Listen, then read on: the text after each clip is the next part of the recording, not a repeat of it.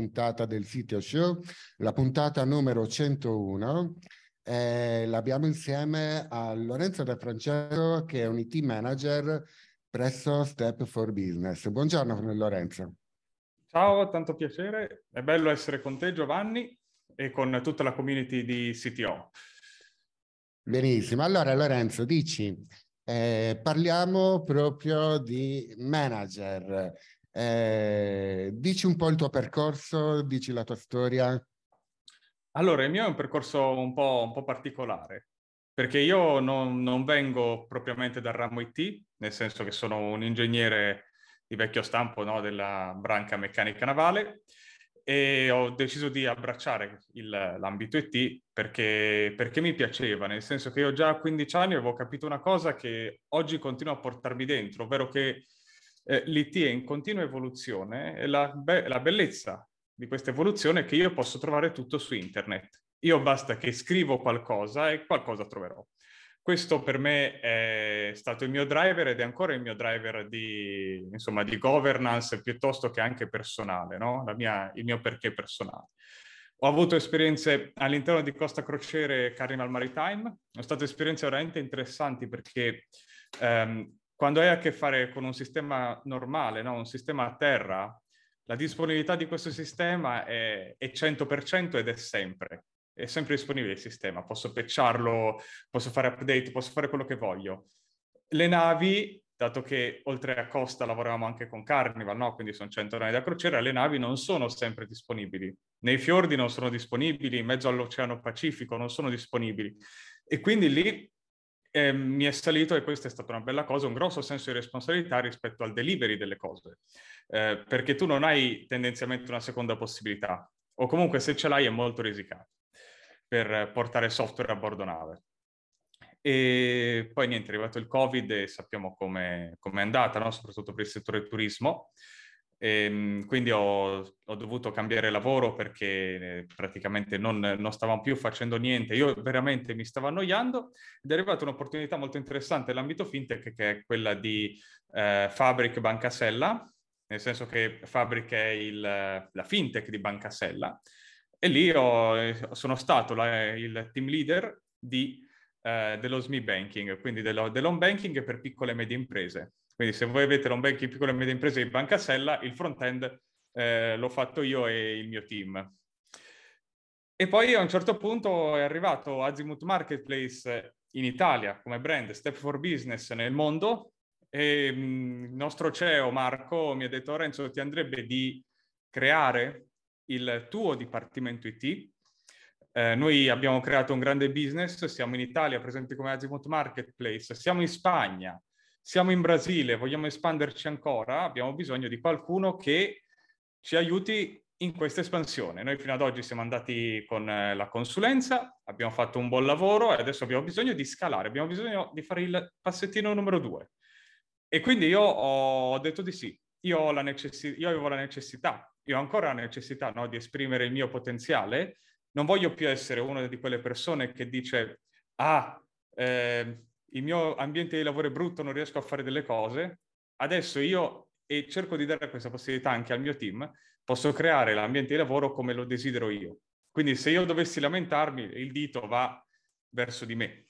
E questa è una cosa bellissima, perché io ho un grande potere di migliorare le cose, ho un grande potere di spostare le cose, ma ho anche chiaramente una grande responsabilità nei confronti del business, perché quello che faccio è ovviamente ha servito al business.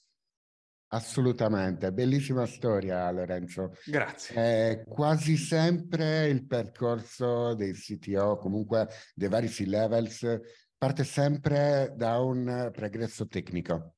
Quasi sempre si parte da lì.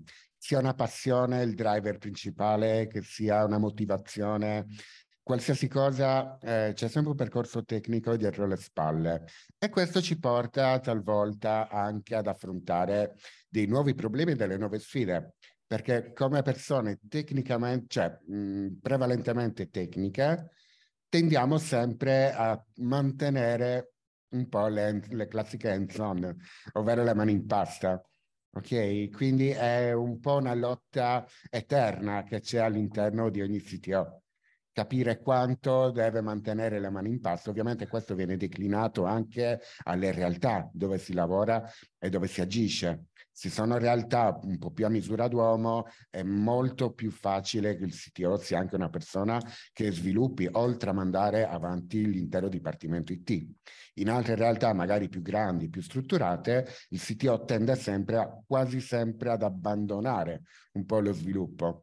Anche controvoglia, verità, ti dico la verità, perché effettivamente, come dicevo prima, quello è il driver principale che ci mantiene in quel settore, ok? Sebbene sia comunque un settore manageriale, io lo dico sempre, ci tengo a precisare che il C T O fa parte di due team.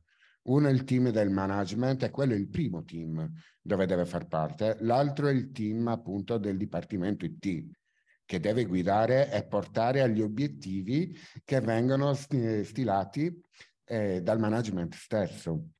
Eh, bene, come ti senti, Lorenzo? Dimmi, uh, quanto metti le mani in pasta tu al momento? Beh, guarda, intanto condivido tutto, perché hai ragione, io faccio sempre parte di due team. E anzi, io ti dirò che su un team sono ehm, il protettore, quindi io sono il protettore del software. E quindi da una parte sono amico dei miei amici sviluppatori e dall'altra parte io dico sempre, io faccio una guerra contro il business, contro per esempio alcune scelte fatte eh, troppo velocemente, oppure per esempio scelte che non si possono fare che ci portano a determinate cose, no? Quindi è assolutamente vero. Eh, mettere le mani in pasta secondo me è una di quelle cose che una, un tecnico, un manager a tutti i livelli deve continuare a fare durante la sua carriera. Io dico sempre per non essere fregato, perché meno sei vicino al codice, o anzi, meno sei vicino alla tua professionalità e più sei vicino alle parole e ai contratti, più ti possono tranquillamente fregare. Io nel mio piccolo le mani in pasta, ti dirò, all'inizio le mettevo di più. Quando sono entrato in Step four Business eh, le ho messe tantissimo, noi abbiamo tanti servizi, ho iniziato a mettere e a fare tantissime cose.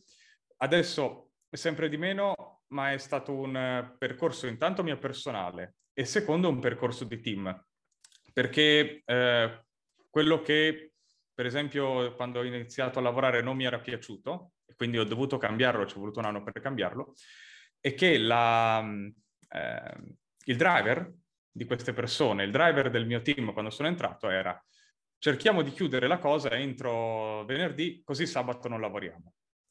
Questo eh, è un driver malato e tossico dal mio punto di vista, e ho iniziato a cambiarlo dicendo: attenzione, noi però oltre a portare valore business dobbiamo portare eh, del valore architetturale per noi stessi e per il business domani, spiegando che chiaramente faccio dell'architettura meglio, oppure scrivendo un po' di più, ma essendo un po' più lenti possiamo eh, avere meno bug domani. Quindi da una parte ho dovuto convincere il business che era un buon investimento da fare, e dall'altra parte io personalmente in prima persona ho dovuto mettere le mani in pasta, perché sennò il team non ti segue, ed è giusto che non ti segua dal mio punto di vista. Se non fai vedere che sei tu il primo, che ti sporchi le mani, che prendi delle decisioni, che, le, che condividi e, con, e ti confronti con il team, eh, nessun team ti verrà dietro. Devi essere tu chiaramente il primo a dare l'esempio, no? Sul team. E quindi tornando alle mani in pasta, sì, e io ancora oggi metto, metto le mani in pasta. Proprio ieri guardavamo una, una coda, una coda di message bus, noi siamo su, su Azure, e che passava i messaggi da una parte all'altra. Adesso stiamo passando all'architettura event driven, però anche per fare questo passaggio io sono stato protagonista sia sulla, sull'idea architetturale sia sul codice. Abbiamo provato tutti insieme cinque o sei soluzioni, siamo andati da una parte, da un'altra, alle grant. È stato un lavoro dove ci sono stato anche io, ed era giusto che io ci fossi, perché mh, un no sono l'ultimo decisore, e sono quello che eh, per il business delivera il lavoro, quindi spende ore lavoro, in secondo luogo spendo soldi, giusto, no? E quindi ehm, se non sono convinto di quello che stiamo facendo, se non sono, anzi se non so quello che stiamo facendo, allora sono solo un passacarte. Oppure una persona che un po', che un po' traduce dei requisiti di business, ma non sono un C T O, non sono un I T manager, nel senso non è quello il mio ruolo. Il C T O è una persona tecnica. Um, e di- devo dire anche un'altra cosa, no? Rispetto alla mia professionalità pregressa, no? Io ho studiato ingegneria navale. Una delle cose che io ho studiato, sempre, eh, sono le normative. Tutti i colloqui di ingegneria navale con i vari manager che ho fatto, tutti i manager erano, erano tutti ingegneri, conoscevano tutte le normative, um, e ho notato che anche molti C-level in varie aziende sono, eh, di ingegneria sono comunque ingegneri, quindi hanno tutti un pregresso tecnico. Ed è, e anche nell'I T, per me personalmente, deve essere assolutamente così. Chiaro, chiaro. Molto carino questo mh, accoppiamento che stai facendo del mondo navale al mondo dell'I T, perché effettivamente ci sono molte, ma molti punti di congiunzione. Ce ne sono veramente tanti. Uno l'hai appena citato. Eh, ovvia, anche nel, diciamo, nel mondo navale, ma ovviamente in tanti settori, come anche in quello dell'I T, uno dei percorsi che viene fatto, eh, parlo ovviamente del percorso manageriale, parte sempre sì da un background tecnico, ma poi cerca di dividersi. Ecco perché qui abbiamo infatti la scissione, eh, dove un uh, I T manager o comunque un C T O tende sempre a mantenere due piedi in due scarpe. Cosa vuol dire? Che cerca di crescere sia a livello tecnico, perché quello ci deve essere, anche perché in quello che hai accennato prima subentra anche la delega efficace effettivamente, perché se hai comunque un team della quale ti fidi tantissimo e hai comunque dei team leader o comunque dei team, dei T L tecnologici o comunque dei tech lead della quale ti fidi veramente tanto, saper delegare anche a loro è una chiave veramente eh, importantissima, perché puoi non stare ovviamente sul pezzo, su tantissime tecnologie. Sappiamo bene che il mondo dell'I T ruota in modo molto vorticoso, quindi nascono tecnologie nel giro di una settimana, cioè evolvono, crescono, quindi stare sempre sul pezzo su tantissime tecnologie sarebbe praticamente impossibile per chi ricopre già un ruolo manageriale, che ha a che fare più con le persone che non con il codice. Sappiamo bene che il codice, voi o non voi, prima o poi fa sempre quello che vogliamo noi, con le persone no, è totalmente differente. Ok? Quindi lì entrano anche un po' di meccanismi differenti dove si costruisce appunto quella parte manageriale. Il team manager dove fa l'esperienza e rende suoi praticamente eh, dei principi che lo aiutano nel lavoro quotidiano. Ovviamente questo va in netto contrasto con quello che siamo nel profondo del cuore, con quello che siamo all'interno del nostro driver principale, appunto, che siamo persone prettamente tecniche. Se siamo qua è perché amiamo la tecnologia in tutte le sue forme e in tutte le sue salse. Quindi questo ci porta un po' a portare su entrambe, ehm, entrambi i filoni. La classica dual ladder praticamente, dove, dove siamo molto aggiornati lato manageriale, ma cerchiamo ovviamente di stare anche sul pezzo nel lato tecnico. Hai fatto anche tu lo stesso percorso, Lorenzo? Sì, no, assolutamente sì. Fidarsi delle persone è, è importantissimo, è fondamentale. Ehm, e personalmente ritengo che fidarsi delle persone eh, sta su... Ci sono due grandi pilastri, no, su cui noi dobbiamo lavorare. Prima di tutto è, è la persona stessa, cioè una persona di cui ti puoi fidare, una persona di cui ti puoi fidare a mandarla a fare la spesa piuttosto che a deliberare software. Questa è una soft skill che le persone devono avere. E poi, in secondo luogo, chiaramente devono essere anche loro delle persone che um, hanno a cuore la tecnica. Um, dirò una cosa molto impopolare, ma grazie a Dio sta venendo fuori ad oggi l'I T viene visto anche come quel settore dove la retribuzione è buona, indubbiamente, dove possiamo farlo da casa. Io qui sono a casa, quindi figuriamoci, e, e, e dove con un mini corso di sei mesi io vengo assunto, quindi eh, chiaramente ci sono delle persone che poi scalano e diventeranno manager e ci sono delle persone di cui, anche se ti puoi fidare, purtroppo non riescono a fare questo passo. Io personalmente come manager ho bisogno di circondarmi di persone di cui posso fidarmi che facciano automaticamente il passettino se le devo coltivare. E queste persone, per esempio, molte, guarda un po', le troviamo nelle community. Poi io chiaramente sono a Milano, no? Però per esempio io a Milano ogni settimana vado nelle, in, una, in varie community. Io sono molto legato alla community di, di React.js Milano, per esempio, e di Java User Group Milano. Ogni settimana vado a vedermi un talk. Ecco, sono queste le persone di cui tu ti puoi fidare, perché sai che sono delle persone che sulla tecnica sono, ehm, sono efficaci e eh, si autoaggiornano. Poi sul lato manageriale è giusto che anche tu ti aggiorni, però vedi le cose un pochino dall'alto, un pochino più distaccato dalla tecnologia e ehm, chiaramente quando ti stacchi dalla tecnologia le cose noti che si evolvono in maniera molto più lenta e eh, soprattutto noti degli appiattimenti sulle, sulle basi tecnologiche, quindi sto pensando a C Sharp, Java, piuttosto che JavaScript, hanno tutti delle basi comuni, e anche sul cloud, nel senso che se io devo usare il, una tecnologia cloud, molto probabilmente la trovo anche nel, in un altro cloud, no? Quindi eh, devo essere io driver come manager di determinate scelte tecnologiche, perché appunto questo è il mio lavoro. Poi se io voglio usare React piuttosto che Next.js, piuttosto che Svelte, Java, C Sharp, a me personalmente non cambia niente. Dobbiamo essere però efficaci e avere una strategia e una cultura. Ecco, il manager porta anche la sua cultura. Quindi io porto quello in cui personalmente credo. Io, per esempio, personalmente credo nel monocloud, per esempio. Quindi tutti gli sforzi li facciamo per portare le tecnologie su un solo cloud. Casomai c'è cioè qualche manager che crede nel multi-cloud e si evolvono cose totalmente diverse. Questo è il, secondo me, punto fondamentale del, del discorso. Sì, esatto, ma ci Buongiorno. sono effettivamente... Come ti posso aiutare? Ci sono Partito effettivamente delle... Ah, sì. Ok. Dicevo, sì, ci sono tante scuole di pensiero in merito.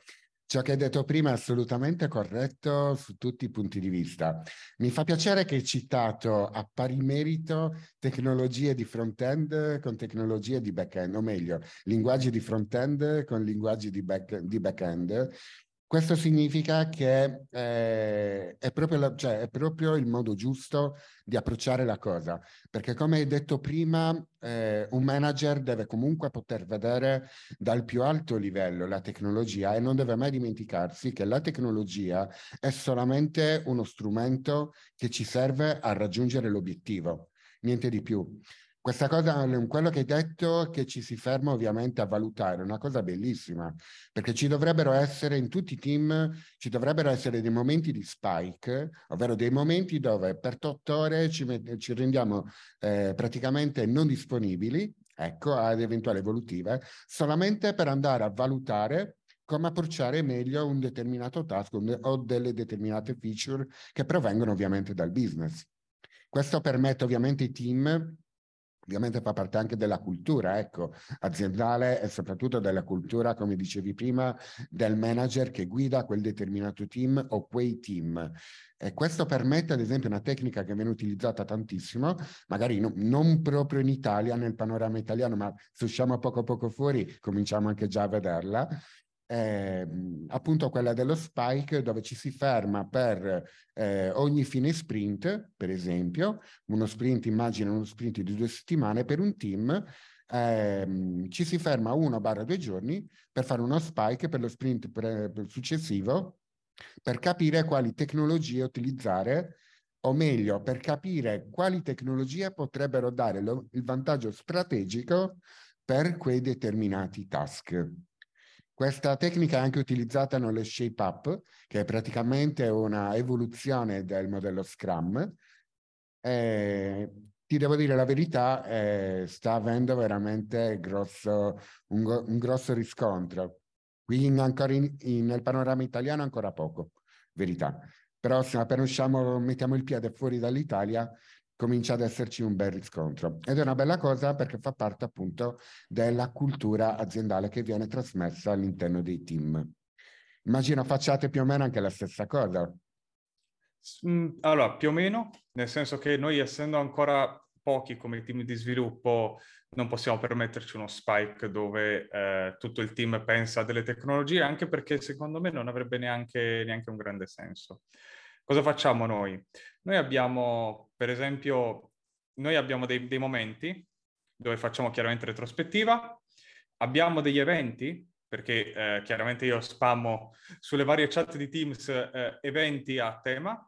Chi trova un evento o una tecnologia buona si fa promotore chiaramente di questa, di questa tecnologia e gli si dà del tempo per fare un P O C eh, su, questa, su questa tecnologia. Ti faccio un esempio molto banale, no? Ehm, sono andato a un talk di Odigeo, i Dreams, che sono i ragazzi che fanno i viaggi, e ho avuto modo di ascoltare il loro C T O che parlava appunto delle loro architetture event-driven, degli eventi, il data mesh, questi, queste cose interessanti.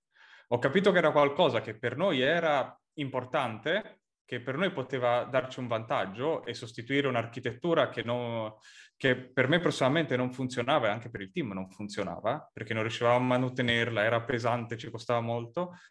Allora cosa ho fatto? Io ho, mi sono preso del tempo per andare a eh, sviluppare un P O C di questa tecnologia, come l'avevo vista sui Dreams. Chiaramente non mi hanno spiegato pezzi di codice, no? Cioè il C T O mi ha spiegato più o meno, ci ha spiegato a tutti più o meno l'architettura. Detto questo, eh, una volta abbiamo capito che era fattibile, quindi fase P O C l'abbiamo, l'abbiamo avviata, abbiamo avviato uno sprint con una persona, perché serviva una persona di back-end, per implementare, anzi ingegnerizzare questa tecnologia.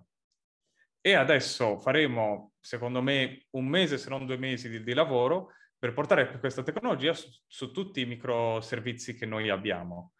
E questo è il nostro modo di, di procedere. Un'altra cosa che per esempio ha fatto un mio collega, ha detto: guarda Lorenzo, a me piacerebbe molto lavorare con Spring Boot Native. E ho detto: benissimo, prenditi il tempo che ti serve, vediamo una settimana, due settimane, per abbracciare questa tecnologia e capire se questa tecnologia effettivamente è abbastanza matura per eh, portarla avanti, quindi per, per gestirla. E, e noi fondamentalmente facciamo così per appunto cercare di migliorarci. Poi sai, il miglioramento è sempre continuo e bisogna anche valutare qual è, questa è una di quelle cose che è sempre molto difficile fare, valutare se migliorare o meno.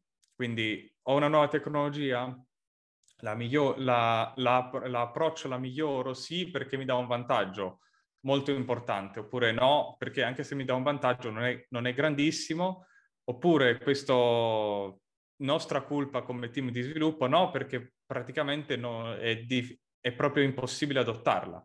Ehm, visto molti progetti in React che volevamo passare da React, React Scripts, oppure ancora peggio gettati su Webpack che volevamo passare a Vite. Eh, molti progetti dove il TypeScript era stato scritto e non scritto, quindi era stato saltato e non è, non è stato possibile passare a Vite, per esempio. Queste, queste sono le cose, quindi vanno, tutte queste cose vanno valutate e va capito.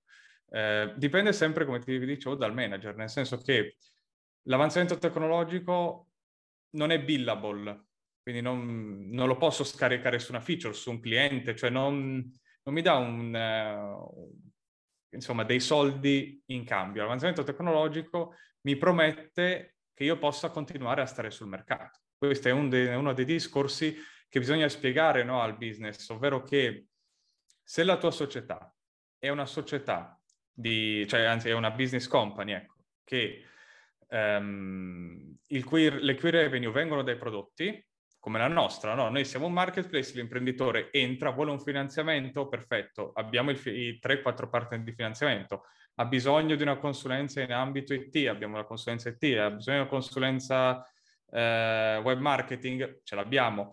Quindi noi facciamo dei, dei, delle revenue con questi, con questi partner e l'utente è indipendente. Quindi per noi questo è importante. Sto pensando ad altre cose, per esempio viene da dire grandi case di moda, Versace, Prada, Gucci, la piattaforma tecnologica per loro è meno importante perché il, il prodotto viene venduto in un altro modo, viene portato al cliente in un altro modo. Ci sono, per esempio, andrebbe curato meglio per esempio il social piuttosto che le sfilate, piuttosto che altre cose di questo genere.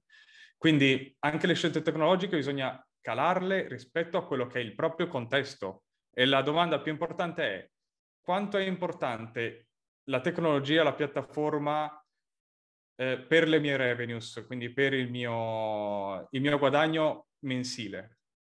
E qui fai delle scelte. Esatto, mi hai fatto sorridere Lorenzo perché approvo assolutamente tutto ciò che hai detto. Mi è venuto in mente, ad esempio, un, un piccolo aneddoto che proprio di recente è partito all'interno della community C T O Mastermind, dove si parlava, si elogiava un sistema monolitico fatto veramente bene, di come avesse risolto veramente un problema che magari altre architetture potevano non risolvere. Okay? Ora, al netto delle preferenze personali, è anche vero che l'architettura è praticamente un vantaggio strategico che utilizzi nell'ambito dell'I T per raggiungere quell'obiettivo che ti eri prefissato, okay? A livello ovviamente di business. Eh, la cosa che mi ha fatto sorridere è che la scuola di pensiero, eh, io sono pre- prevalentemente nella scuola di pensiero di Martin Fowler e di Sam Newman. Praticamente loro dicono, eh, pensa a tre motivi per la quale tu debba adottare eh, l'architettura a microservizi, cancellali, pensa ne altri tre, se non li trovi probabilmente non hai bisogno. Loro ti dicono in modo molto spartano e molto giocoso anche. Ora, al netto che sia vero o falso, questo io credo sia valido per ogni tipo di architettura. Se tu hai visto che nell'event driven poteva darti qualcosa di più, un va- proprio un vantaggio strategico per, per la vostra realtà, benissimo, hai fatto benissimo ad implementarlo. Poi spiegarla al business, lì è un altro paio di maniche. Io magari ci sarei andato un po' più col pugno duro, avrei detto, ok signore, allora questo è il motivo, questo è il motivo eh, che stiamo, perché stiamo evolvendo in questa architettura, semplice, per evitare di, di, di tirarvi fuori dalle tasche trecentomila, quattrocentomila fra due anni, perché abbattiamo il, te- il debito tecnologico, ci mettiamo al passo con le tecnologie, abbattiamo qualsiasi tipo di vendor lock-in che ci può capitare addosso e soprattutto, mh, oddio, non è che abbattiamo il te- debito tecnologico, ma quantomeno lo teniamo sotto mano. Aggiungiamo esatto. Adesso una piccola complessità per poter essere, per non crescere tantissimo in complessità più avanti. Queste sì. Praticamente le tematiche che avrei tirato fuori io. Esatto, ma sono queste le tematiche di cui bisogna farsi portavoci. Sai perché? Perché io ho notato nella mia, diciamo, esperienza che chiaramente il business ha delle necessità, ce le ha adesso. È difficile, diciamo, su cento richieste, sono, il novanta per cento sono richieste per eh, da qui a, che ne so, un mese, due mesi. E poi la richiesta chiaramente si esaurisce eh, oppure muta. Il mio ruolo, per esempio, è quello di capire se questa richiesta, eh, questa richiesta come muterà nell'arco di un anno, due anni, si spera, no? E fornirti la soluzione tecnologica migliore. Io sottolineo sempre, io lavoro in una società di prodotto, quindi il mio eh, goal giornaliero è abbattere i costi, chiaramente, avere un'architettura solida, perché se l'architettura non è solida noi chiudiamo, nel senso che cioè andiamo tutti a casa, e um, numero tre, avere un'architettura che è manutenibile. Se io lavorassi conto terzi, quindi a società di consulenza, avessi un contratto a tre mesi, la mia visibilità deve essere a tre mesi sì, se non meno. E sono degli approcci che sono totalmente diversi. È per questo che, eh, diciamo, i lavori fatti in determinati modi con società esterne, per esempio, vengono fatti in un modo e chi cura il lavoro dall'interno anche dal lato manageriale e basta, vengono dei lavori dif- dif- differenti.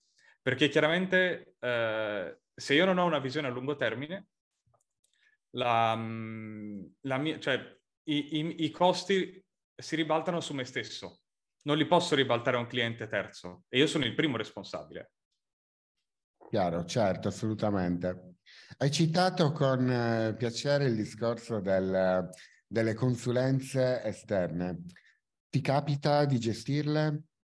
Sì, sì, assolutamente, nel senso che l'I T noi lo stiamo adesso curando, abbiamo una società di consulenza esterna che ci fornisce gli sviluppatori, che comunque però sono, e noi abbiamo anche uno sviluppatore interno, ci stiamo espandendo, io spero nel tempo di aumentare sempre di più questo team, perché adesso abbiamo in consulenza delle persone veramente brave, ma con la B maiuscola. Um, questo secondo me personalmente perché la società di consulenza è buona e soprattutto, cosa secondo me più importante, dall'altra parte del tavolo c'è qualcuno non solo che ti può aiutare nello sviluppo del prodotto che è molto più senior di te, Eh, c'è qualcuno di tecnico, quindi tu il tecnico non puoi riempirlo di parole come sales. Tu al tecnico, io ho avuto sempre questo problema anche con i sales delle tecnologie piuttosto che vendor terzi. Io quando provo un prodotto e vengo alla prima call call sales, probabilmente il tuo prodotto l'ho già provato per quindici giorni, ho già fatto i miei P O C, ho già capito qual è la mia necessità. Quindi vado lì in maniera molto puntuale a chiederti di determinate cose. Ecco, se non c'è dall'altra parte un tecnico, eh, io faccio terra bruciata, nel senso che poi il prodotto, l'idea che mi ero fatto rimane lì, quindi o lo adotto o non lo adotto. Quindi noi sì, consulenza ce, ce l'abbiamo, i ragazzi sono molto bravi, però i ragazzi vengono trainati anche personalmente da me su determinate tecnologie e determinate scelte che faccio. Ho appreso tanti ragazzi che conoscevano solo Spring Boot, oggi escono con Quarkus, che è una tecnologia che adesso sta spopolando, bellissima, conoscono le code di Kafka, per esempio, conoscono il monitoraggio applicativo, che sembrano tre cose, ma sono tre macro argomenti infiniti. Nella mia, però, nel mio lavoro, per esempio, ti parlo di monitoraggio applicativo, avendo avuto a che fare con le navi e con le banche, per me il monitoraggio applicativo era una di quelle cose che non è che non si poteva fare, era scontato, era scritto nella pietra. È un must. Tanti ragazzi sono arrivati e mi hanno detto: ma che è questa cosa? Che sono queste dashboard? Io non ho mai viste. A che servono? Capisci? Quindi mh, è importante avere dall'altra parte qualcuno di senior. Io avrei voluto me stesso, no? Che um, in consulenza che chiaramente mi, mi aiutasse. Detto che io non ho fatto consulenza perché in Costa ero, eravamo un po' partner loro e quindi ho avuto dei mentori bravissimi. In Banca Sella ero già abbastanza grande da fare mentorship agli altri, no? Però se fossi stato junior, avessi avuto necessità di una guida, e io avrei voluto una guida di questo genere, una guida informata. Invece noto che eh, nelle società di consulenza chi c'è? C'è il project manager, che fa un lavoro diverso. Anche noi abbiamo un project manager bravissimo, fa un lavoro però che è diverso dal mio, nel senso che se io devo curare l'aspetto tecnologico, io non ho tempo di dire questo va prima, questo va dopo. Deve venire qualcuno che è il project manager e mi dice: guarda, io ho pensato questa scaletta, e io gli dico questo però lo mettiamo prima perché tecnologicamente è meglio, questo lo mettiamo dopo perché non ho i pezzi che farò qui. Sono due lavori che sono diversi. Non... l'I T project manager è, una bel... è un bel lavoro, ma non hai il tempo di fare tutto su, su sistemi complessi. Sono, è questo secondo me che va portato come messaggio. Sono due figure, fanno due cose diverse. E, e la terza secondo me è il product owner, no? Che fa ancora un lavoro diverso. E non si, non si può condensare in una persona perché non ha proprio il tempo di, neanche di, di mettersi fermo a pensare. Assolutamente, è impensabile che una figura ricopra tutte e tre le... le...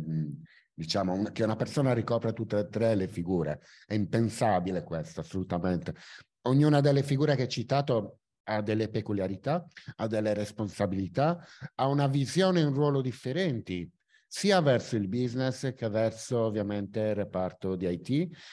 Ognuna di loro apporta un valore differente, ma non differente cioè alto o basso, no, differente inteso un valore alto ma in altri frangenti.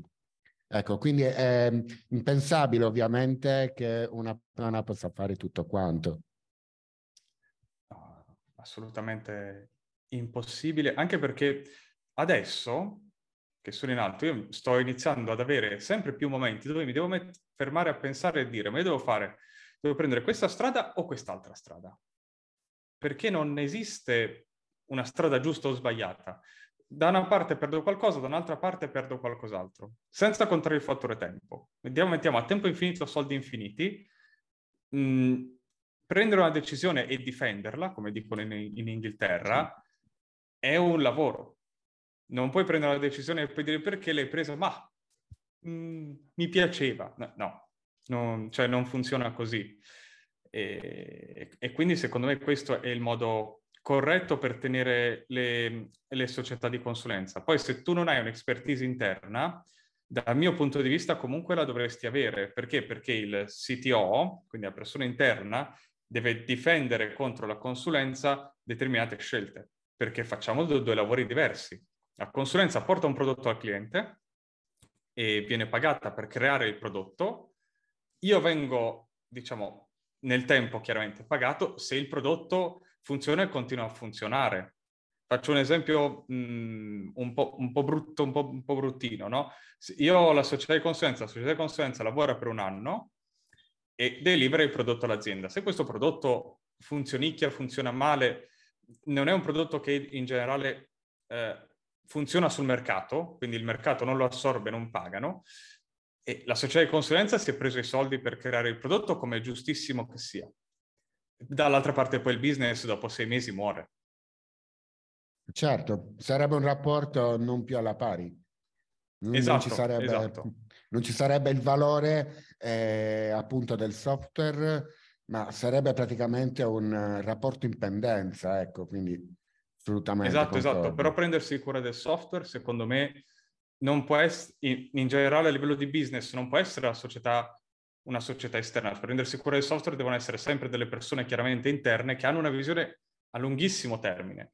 Io, ho una vis- io cerco di avere sempre una visione a un anno, se non due anni se, se possibile, è difficile due anni, ma almeno un anno io ho bisogno di una visione perché posso fare delle scelte informate. Certo. E... Guarda, mi capita, mi, mi è capitato proprio anche di, di vivere, proprio tra virgolette, eh, l'aneddoto che hai raccontato perché eh, è una cosa bellissima questa che hai detto, ovvero... Eh, un team che si costruisce praticamente da zero talvolta può faticare a trovare le persone giuste o comunque le, le persone che abbiano una verticalizzazione che al momento possa servire. Eh, questo è uno dei classici casi dove ci si fa appunto affidamento a società di consulenza esterne. Eh, ora ti dico, l'ho, l'ho vissuta la cosa anche perché all'interno del C T O Mastermind esiste un brand che si chiama Team Scaling, dove facciamo proprio questo, facciamo proprio la, la società di consulenza in modo un po' più interattivo, ovviamente, cioè siamo, sono proprio i ragazzi dei vari team cross-funzionali, noi li chiamiamo pod, eh, vanno direttamente dal cliente e cercano di dar loro il valore aggiunto giorno dopo giorno. Ovviamente, per evitare che ci sia un completo gap, come quello che hai detto prima, ovvero il, il delivery del prodotto, che poi il prodotto si eh, manifesta per essere non quello che effettivamente serviva, cerchiamo di avere sempre delle iterazioni settimanali con, esatto. i, con il cliente, quindi ogni, ogni settimana o comunque ogni, ogni due settimane, quindi ogni sprint praticamente, ci si allinea col cliente, vediamo con le varie demo se quella è la rotta che stiamo eh, mantenendo, vediamo se ci sono delle criticità da affrontare, vediamo se ci sono delle evoluzioni anche da prendere. Prima hai detto una cosa sacrosanta, dal business arrivano delle feature che non sembra, anzi quasi mai rimangono quelle. Probabilmente ad oggi te le leggi così, ma sai già che tra una settimana sarà diversa. Sai già che evolverà, perché hai ovviamente una proiezione della stessa feature applicata e declinata al contesto dove capisci che varierà, che, che potrà cambiare, ecco. E quindi... Vero. Come si sopperisce a questo?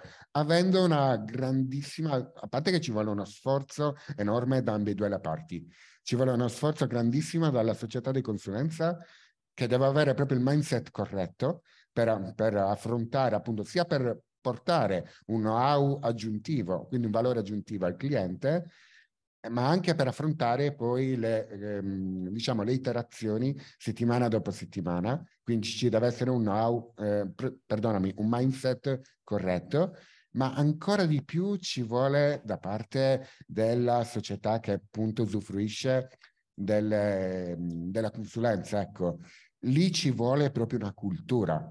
Serve che ci sì. sia in piedi una cultura adatta, una disciplina, oserei dire, perché quella serve assolutamente per inquadrare e per mantenere ovviamente gli standard qualitativi, parlo ovviamente del, del software e anche del modo in cui viene creato il software, perché a me piace ricordare una piccola massima, il software non ha colpe, le colpe ce l'ha chi, chi scrive il software, quindi ehm, capisco che il...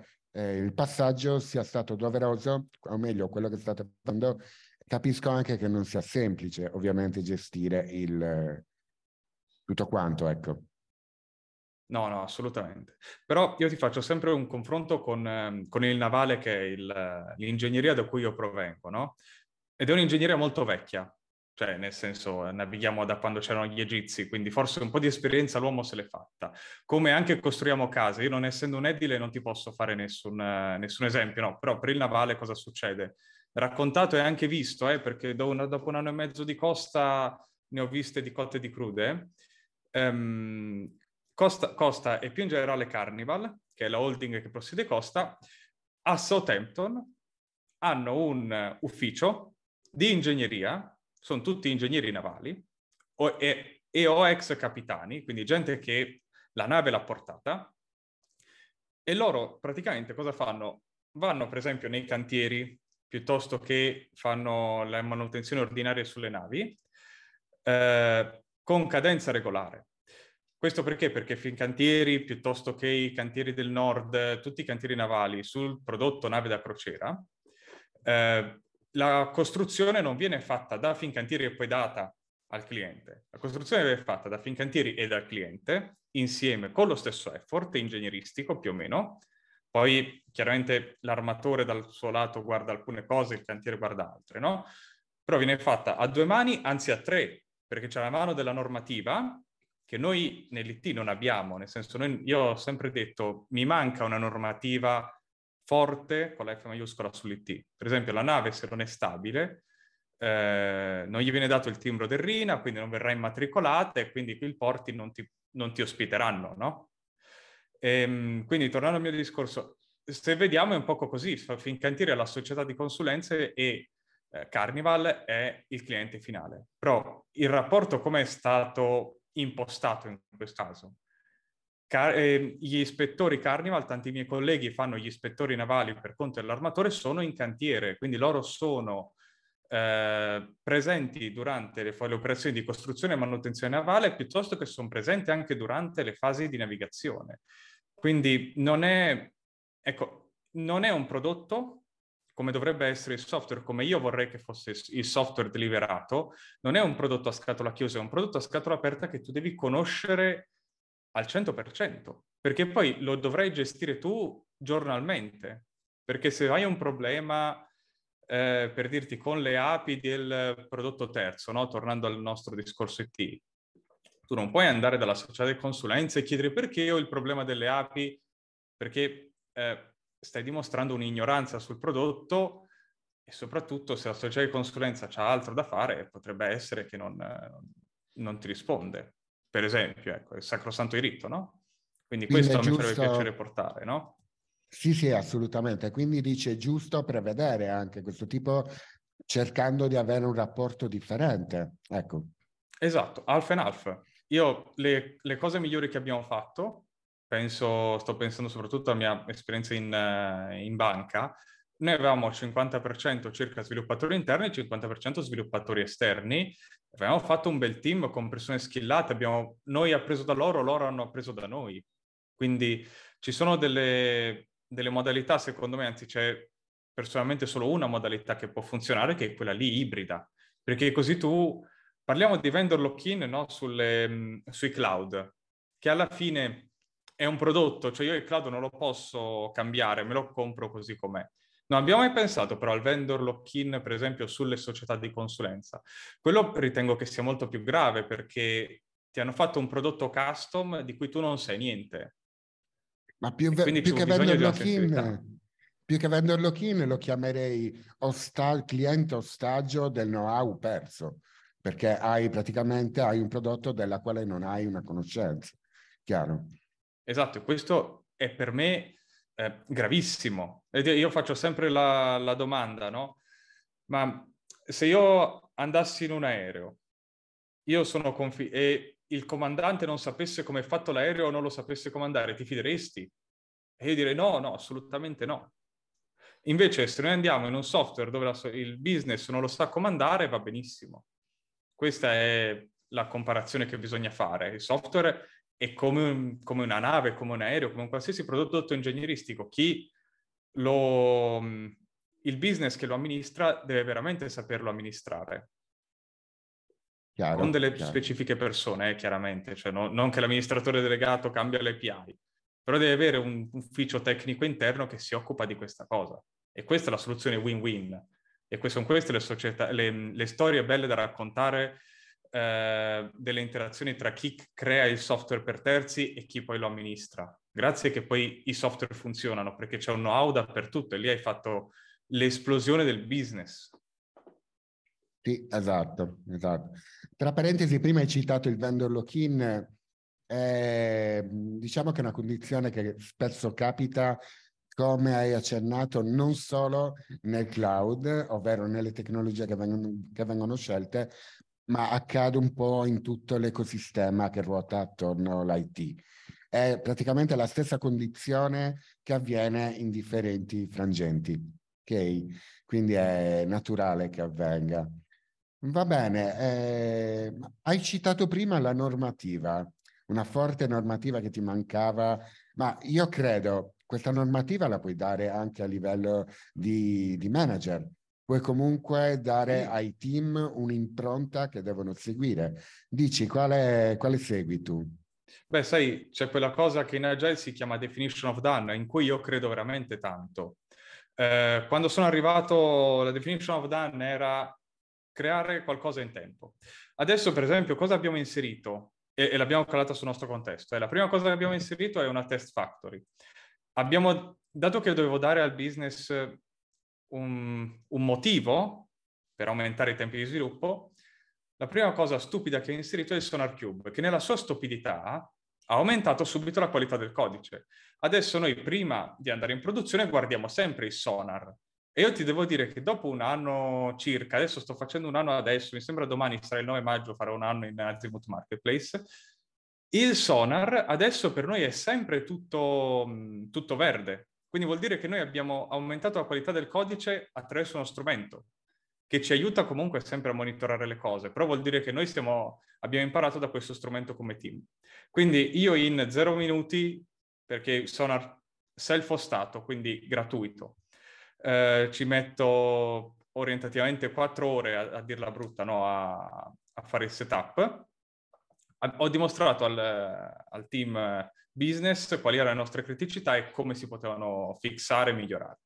Quindi questa era la nostra prima regola. La seconda nostra regola, per esempio, è stata, ok, iniziamo a avere una code coverage almeno sui nuovi microservizi di unit e test almeno dell'ottanta per cento. Proviamo così. Su alcuni, quelli grandi, ci siamo ben riusciti, su quelli piccoli non ci perdiamo chiaramente in minuzie che eh, non ci danno, cioè non ci aiutano. Io dico sempre, eh, bisogna testare la business logic. Non devo testare il framework. È inutile che testo se l'A P I funziona. Eh, insomma, direi che ci sono milioni, miliardi di A P I, funzionano tutte, quindi direi che funziona. No, ma che poi mia... quello lo fa, quello lo fa la community open source. Quindi esatto, esatto, esatto. Io testo il mio. Quindi questo è il secondo punto. Il terzo punto, abbiamo inserito i test end-to-end, con il Cypress, per esempio. E, mh, dato che, chiaramente... Non avevamo, io non volevo portare, io non volevo aumentare il budget, no, volevo dimostrare che queste cose si potevano fare gratuitamente. Ho inserito, per esempio, Sorry Cypress, che è una dashboard Cypress, ma è gratuita. Eh, anche perché io credo molto nel, nel free, nell'open source per iniziare. Poi chiaramente puoi usare degli strumenti molto più eh, funzionali, a, a pagamento, però per iniziare, secondo me, devi partire sempre a budget zero. Eh, Questi due, e poi abbiamo iniziato a inserire chiaramente dei test specifici per eh, il nostro tipologia di business. Per esempio, noi usiamo strumento terzo Salesforce per gestire i sales. Abbiamo dei test specifici che mandano, che, che prendono dei dati fasulli e li mandano verso Salesforce, quindi verificano questo collegamento. Abbiamo, diciamo, dei messaggi che vengono pushati su delle code, abbiamo dei test specifici che pushano su queste code, aspettano un po' questi test e poi controllano se il messaggio è stato digerito dalla coda. E qui, e qui siamo caduti nella specificità.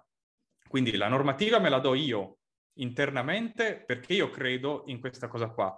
E anche perché, detta come va detta, io sono stato ehm, cresciuto con... questo mindset, no? Tu hai parlato di mindset, è la cosa più corretta del mondo. E io ho sempre detto, se tu cresci in un ambiente con un mindset corretto, Continuerai con questo mindset, il fatto di dire io mi devo vedere con il cliente, dobbiamo sperimentare insieme e, a, e avanti così, come dire, è come il mio mindset, dobbiamo fare dei test, dobbiamo avere una struttura robusta, dobbiamo fare delle spike per capire se stiamo andando nella direzione giusta proprio tecnologicamente. Questo è tutto un mindset che deve essere um, portato. In un primo momento ti direi anche imposto ai giovani in modo tale che tu glielo imponi e loro poi iniziano ad avere un, eh, come si dice, una, un'opinione sul tuo mindset. E poi loro, avendone appreso uno, riescono a trovare il loro mindset. Capito? Questa è la cosa importante. Non puoi prendere, non puoi fare un team di ragazzi giovani e volenterosi, nerdissimi, di venticinque anni e sperare di fare un software che funzioni e che sia professionale. Non è, secondo me, proprio possibile, perché loro mh, non si sono scontrati con le problematiche di business che ci sono giornalmente. Comunque, tornando a noi, sì, esatto, la normativa la, la faccio io, però questa qui è la mia normativa interna di Lorenzo all'interno di Azimut Marketplace.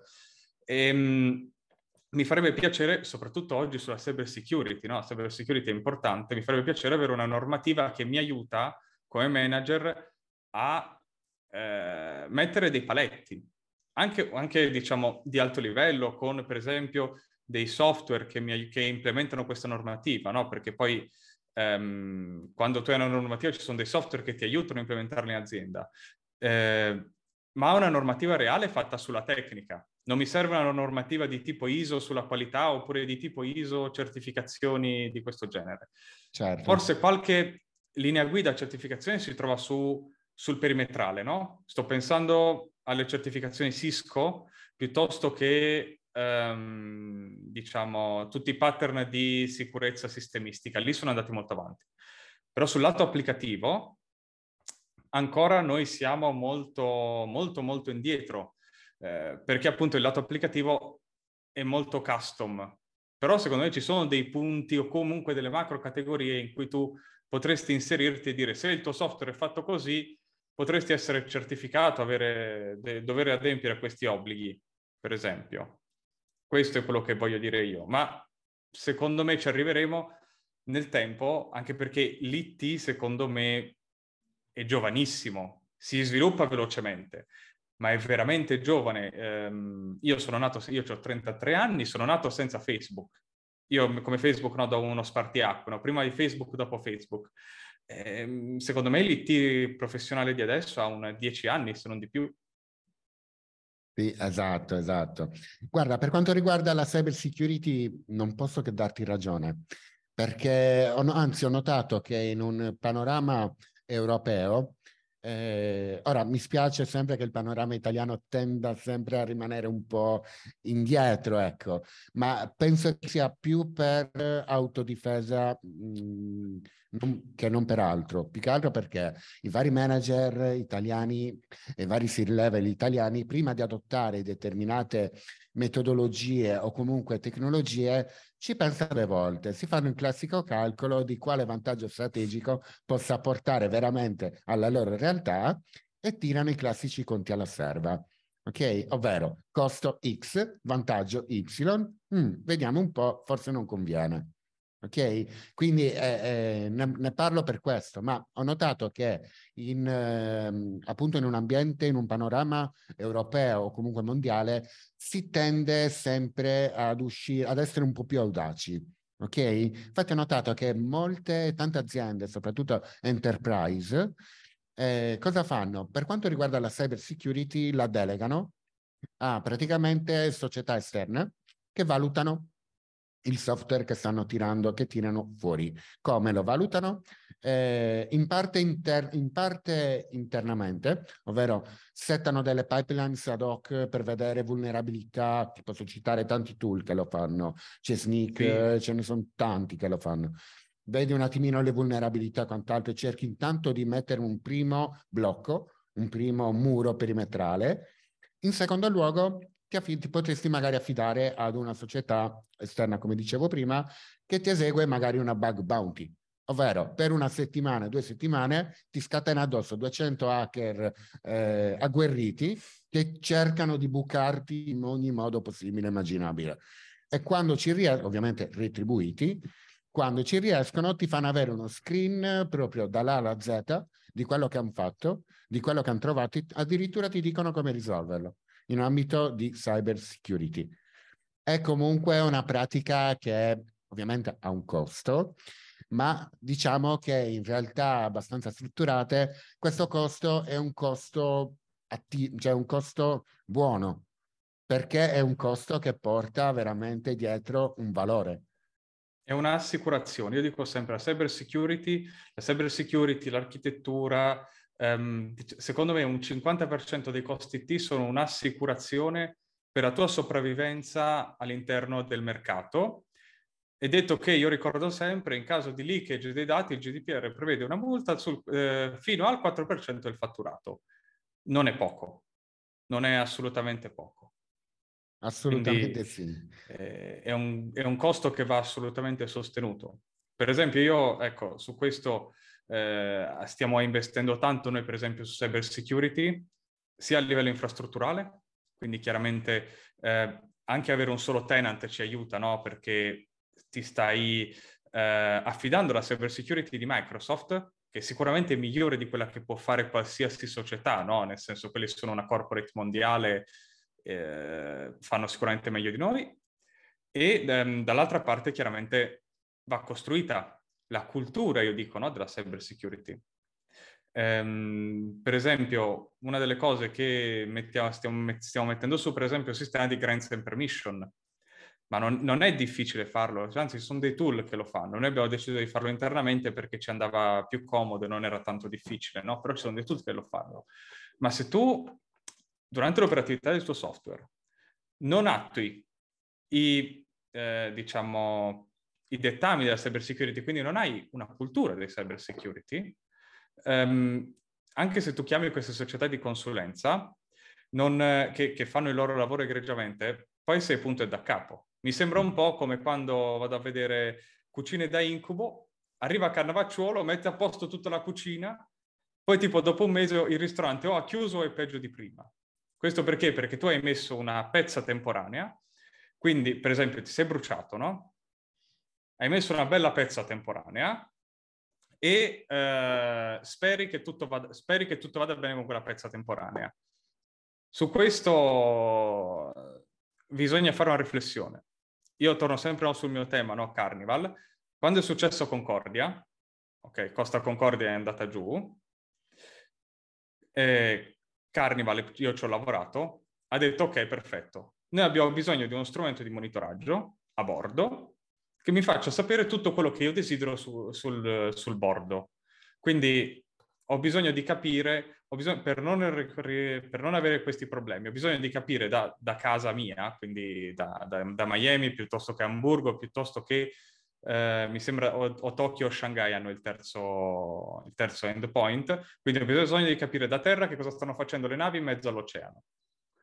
E loro, per esempio, così hanno fatto una campagna, ma non è che hanno, ci hanno messo una settimana, è stato un lavoro di tre quattro anni per fare questa cosa. Poi ci sono sempre più dati, loro sono sempre più informati, e loro tra parentesi adesso diventano anche più forti, sono più forti sull'E S G, sono più forti sulle normative, sono più forti su tutto.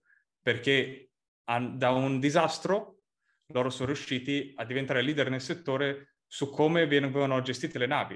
Loro hanno detto, noi non sappiamo gestire le navi, perfetto, allora sapete che facciamo? La prima cosa che facciamo è le monitoriamo perfettamente. Tutto quello che vogliamo monitorare lo dobbiamo portare a terra. E adesso sono leader. Noi invece certo. Cosa facciamo? Abbiamo falle di cyber security, prendiamo una società di consulenza, ci fa il testino, chiude quelle falle lì, ma il nostro team deve essere trainato, deve avere la cultura per non aprire nuove falle quando creerà delle nuove implementazioni. No, ma chi- chiaro, deve essere un binario parallelo. Da una parte devi eh, ammettere di avere un problema e per questo devi, eh, magari ti avvali di società esterne che ti mostrano veramente il problema, dall'altro ti devi formare per colmarlo. Devi avere esatto. Una cultura proprio, di, ti devi formare, ma non solo la singola persona, ma proprio a livello di team. Devi formare tutti quanti per fare in modo che quel problema non avvenga più. Altrimenti, certo, sare- sarebbe diabolico. Giustamente, come hai detto prima, riferendoti a Cucina da Incubo, sì, ok, ad oggi va tutto bene che c'è Cannavacciuolo, ti dice come risolvere, ma poi a domani sei peggio di prima. Assolutamente. Sì, sì. Va è bene. Un problema che tu, diciamo, ti porti, ti, è un problema che tu risolvi, secondo me, in mesi, se non in anni, no? Certo, certo. Infatti serve, appunto, accennavo prima, una cultura, ma non, non a caso. Serve proprio una cultura che sia orientata verso la cyber security. E credimi, non sempre è facile da adottare. Ecco perché sicuramente hai citato mesi e anni, perché non è sempre facile da adottare, non sempre le persone ne comprendono. E qui torniamo al fatto che con le persone è tutta un'altra questione. Con il codice, bene o male, fa quello che vogliamo noi, le persone no, dobbiamo cercare un po' di interagire. Quindi eh, dobbiamo far capire loro, appunto, che eh, orientarsi verso la cyber security è un nostro dovere, proprio per far prendere loro sì. coscienza sia del software. Cioè, io, mi è capitato in passato di avere un problema molto simile. Eh, diciamo che l'ho smarcata in un modo molto semplice. Ho chiesto loro, ad esempio, ho chiesto ai team se si fidavano a dare le loro chiavi di casa e appenderle, appenderle nel primo vaso fuori, eh, fuori dal giardino. Ovviamente tutti mi hanno risposto no. Ma no, non mi fido perché potrebbe venire qual... ok, quella è la mentalità, proprio ho fatto il, parado- il paradosso, quella è la mentalità della cyber security. Se vuoi che non il tuo software sia tranquillo o quantomeno sia protetto sotto quei canoni di, eh, di tecnologia, devi fare in modo che esso sia protetto, perché lui, il software, è un, un bambino, tra virgolette, è praticamente il, diciamo, la somma delle azioni che gli sviluppatori compiono giorno dopo giorno. Ora, a prescindere da quello che il software fa, a prescindere da come lo fa e a prescindere ovviamente da quando lo farà, comunque ci sono dei criteri che vanno adottati a livello di team per renderlo quanto più sicuro possibile. Come giustamente accennato prima, poi c'è anche il G D P R che cala la mannaia, ti dice guarda, se, se ti rubano i dati e questi dati sono dati sensibili, ok, sia passibile anche di multa fino al quattro per cento, mi pa- sì, quattro per cento del tuo fatturato annuale, che ripeto, come giustamente hai detto, non è poco. Ok, Lorenzo, allora io ti chiedo a questo punto... Hai qualche risorsa da consigliarci? Allora, guarda, io sono un grande fan del sito Refactoring Guru, che ci aiuta giornalmente a prendere pezzi di codice che noi non conosciamo, oppure pezzi di codice di cui noi vogliamo disfarci, e eh, refactorarli, oppure, per esempio, buildarci vicino un altro pezzo di codice e, e poi chiaramente spegnerli. Questo sicuramente, Refactoring Guru, tantissima, tantissima roba. E poi adesso sto leggendo Essere Leader di eh, Daniel Gold- Goldman, che è lo stesso che ha fatto Intelligenza Emotiva. E questo mi ha aiutato a capire che ci sono vari tipi di leadership e che bisogna andare a esercitare, eh, vari, a esercitare una leadership rispetto a... per esempio, in che fase sei dell'azienda, con chi stai lavorando, um, qual è il livello di skill, qual è il livello di motivazione, e um, ho scoperto che bisogna mettersi tanti vari cappelli. E io questo non, sinceramente non pensavo. Oltre al fatto che mi ha, diciamo, eliminato un bias cognitivo, ovvero il fatto che eh, anche se io lavoro... alle volte dopo l'orario di lavoro per puro piacere, no, della scoperta, perché alla fine siamo tutti tecnici, questo non è un male, anzi eh, fa parte dell'essere umano. Cioè io lì non sto lavorando, io sto facendo una cosa molto piacevole. E quindi tornando al discorso di prima, per esempio, se tu hai un team che ancora non ha una grande cultura, devi essere un leader battistrada, quindi lì devi spiegargli come è fatta la strada, anzi devi creare tu la strada, e questo è quello che ho fatto io all'inizio.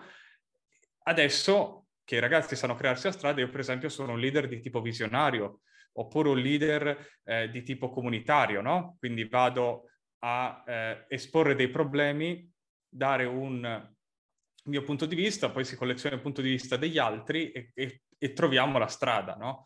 Quindi è importante capire quali sono le armi che noi abbiamo come manager, ma pr- prima di tutto come leader delle persone, no? E, e poi ovviamente io invito sempre tutti a, a tornare agli eventi in presenza, a segnarsi agli eventi in presenza. Io sono uno che se ne fa una a settimana, anche due a settimana se possibile, eh, perché l'evento, gli eventi in presenza in generale ti aiutano tantissimo a confrontarti con altre realtà lavorative. E, sì, e qui insomma bisogna avere proprio l'umiltà di andare lì e chiedere, diciamo, ma voi come lavorate, voi come lo fate? E io sono una di quelle persone che ho chiesto a tutti i miei colleghi, ma voi come lavorate, voi come fate? Perché appunto non c'è una guida su come diventare manager. E, e, e quindi basta, secondo me comunque la risorsa più importante è andate, andate agli eventi, ce ne sono tanti, sono, sono in giro per l'Italia, e se volete iniziare iniziate come ho iniziato io, dal Google Developer Group per esempio, dove lì si parla appunto di tecnologia. Alzate la mano, fate la vostra domanda. Ottimo, ottimo Lorenzo. Io ti ringrazio veramente tanto per questa chiacchierata che abbiamo avuto insieme. Vorrei, inoltre vorrei anche ricordare uh, i membri del C T O Mastermind che stiamo effettuando appunto una migrazione nella nuova piattaforma, che ovviamente è più piena di contenuti e ovviamente ha anche dei, diciamo, dei flussi differenti dove possiamo accedere a delle sezioni nuove e intercacciarci tra di noi rispetto alla vecchia community che stava su Slack. Detto questo, Lorenzo, ti ringrazio ancora tanto. Grazie per la chiacchierata, mi ha fatto veramente piacere. E nulla, allora vi saluto. Fede a te. È stato un piacere. Grazie mille allora.